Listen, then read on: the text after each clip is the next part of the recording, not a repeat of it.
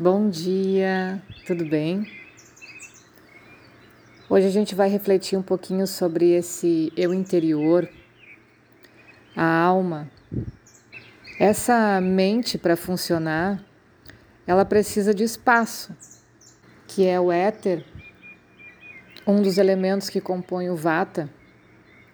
Sem esse espaço, é muito difícil a gente conseguir criar alguma coisa, a gente conseguir expressar genuinamente alguma coisa.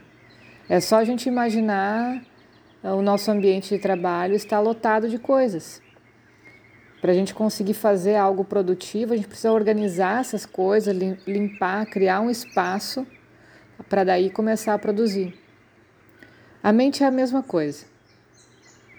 Quanto mais a gente se identifica com o que a gente está pensando, quanto mais ela funciona dessa maneira automática, trazendo um monte de lixo externo para dentro da mente, menos espaço a gente tem, ou seja, menos possibilidade de refletir, de criar e de se aproximar então dessa alma. Quando a gente ouve que é preciso ser criativo na vida, que existe o ócio criativo, inclusive, são pistas de que a mente, para funcionar, precisa de espaço. A gente precisa da nossa individualidade, precisa dos nossos momentos de estar sozinho, de pensar sobre o que a gente gostaria, como a gente está. E isso poucas pessoas se permitem fazer. Inclusive, nos atendimentos, uma das agonias que chega é o não querer estar sozinho. As pessoas não entendem que esse ficar sozinho de vez em quando pode ser muito rico para se conhecer. Estão sempre marcando compromissos, estão sempre rodeados de pessoas e quando se estão, se estão sozinhos fisicamente, estão na presença do celular, da televisão, para ocupar essa mente de alguma forma. Nenhum momento você permite oferecer um espaço para a mente. O que será que acontece no campo emocional dessas pessoas que não querem esse espaço, que não querem entender como que a vida funciona, como que as suas emoções funcionam de certa forma? Para a gente progredir, para a gente sair da onde a gente está e ir para onde a gente quer, uma das coisas que a gente precisa é aprender a deixar espaço na mente para criar e para ouvir a nossa alma. O eu interior, ele é subjetivo.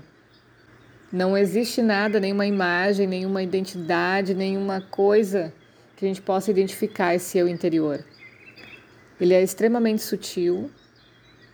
E a gente começa a entender mais ele, começa a reconhecer ele através desses exercícios de filosofia, de reflexão, onde a gente leva a nossa mente para a subjetividade e aí começa a sentir mais do que ver fisicamente o que é essa alma, o que é esse eu maior que pode educar então nossa mente, nosso corpo. Por isso que observar a natureza sempre trouxe tantos insights para os escritores, para os artistas, para os filósofos, porque apesar de a gente ver coisas físicas como árvores, plantas, pássaros, eh, a gente começa a sentir essa energia que não dá para ver e que tem algo maior acontecendo nesse todo. Isso é a parte subjetiva. Muitas vezes, quando a gente observa a natureza, a gente consegue entender muito sobre a gente. E isso não tem como explicar como esses, esses insights acontecem. Mas é nesse contato com essa coisa sutil que a gente acaba então dando vazão para a nossa energia da alma. Ficar em volta da natureza, entender, observar, dar esse tempo é muito rico para quem quer descobrir o que a gente veio fazer aqui, quem a gente realmente é e tal. E é interessante que quanto mais a gente está pegado ao ego, ao corpo físico, a essa mente, a gente passa a vida lutando por coisas, para ter coisas, para aparecer uma imagem tal para a sociedade. E quando a gente está identificado com, esse, com essa alma, a gente percebe que ela não precisa lutar por nada. A gente se sente satisfeito com quem a gente é, com o valor que a gente tem, e aí encontra a paz. Porque é nessa identidade da alma que a gente consegue chegar nesse momento de paz, nesse espaço.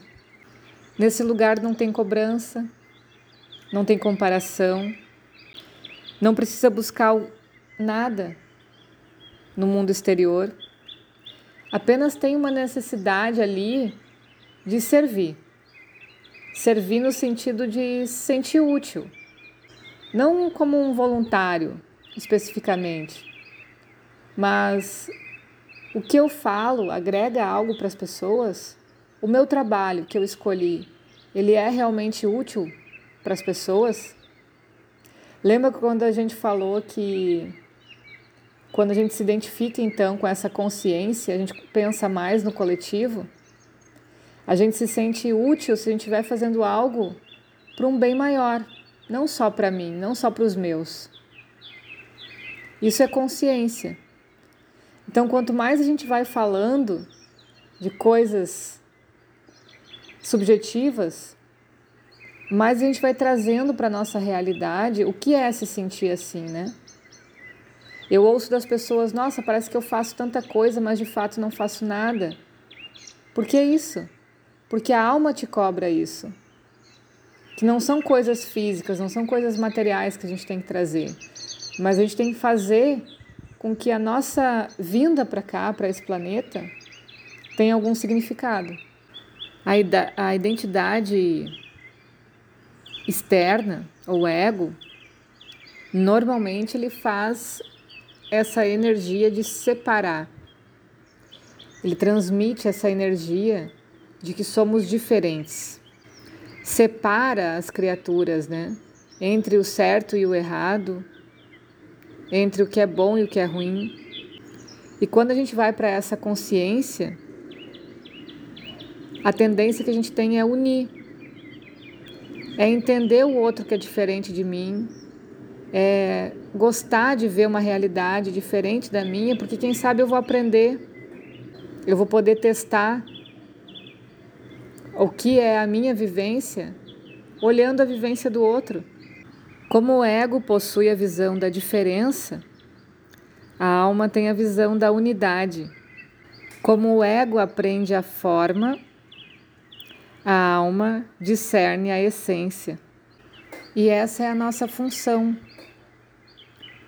Quando a gente está nessa consciência, nessa alma conectado com isso, é a hora da gente rever o nosso mapa e entender se o que a gente está fazendo aqui, com as informações físicas e materiais que a gente tem, está fazendo sentido com essa rota que a gente traçou. Então, a gente também não vive 100% na alma ou 100% na parte física. A função do ser humano é essa: trazer para esse corpo físico o que foi combinado enquanto alma, enquanto consciência. Então, por isso que a gente fala desse caminho do meio, né, para essa essa mente intermediária que a gente falou em alguns áudios. Porque é necessário esse exercício de trazer o que a energia nos, nos manda e contribuir na matéria com ela, transformando a matéria, então, em alguma coisa útil. Mas para isso a gente tem que conhecer a nossa consciência, saber o que ela está querendo dizer, não ter medo dela. Ela não vai puxar nossa orelha, não vai nos xingar. Bem pelo contrário, vai trazer toda essa sensação de amor, pertencimento e que está tudo bem, está tudo em paz. E aí a gente traz essa sensação para o nosso dia a dia. Um bom dia para todo mundo. Beijo.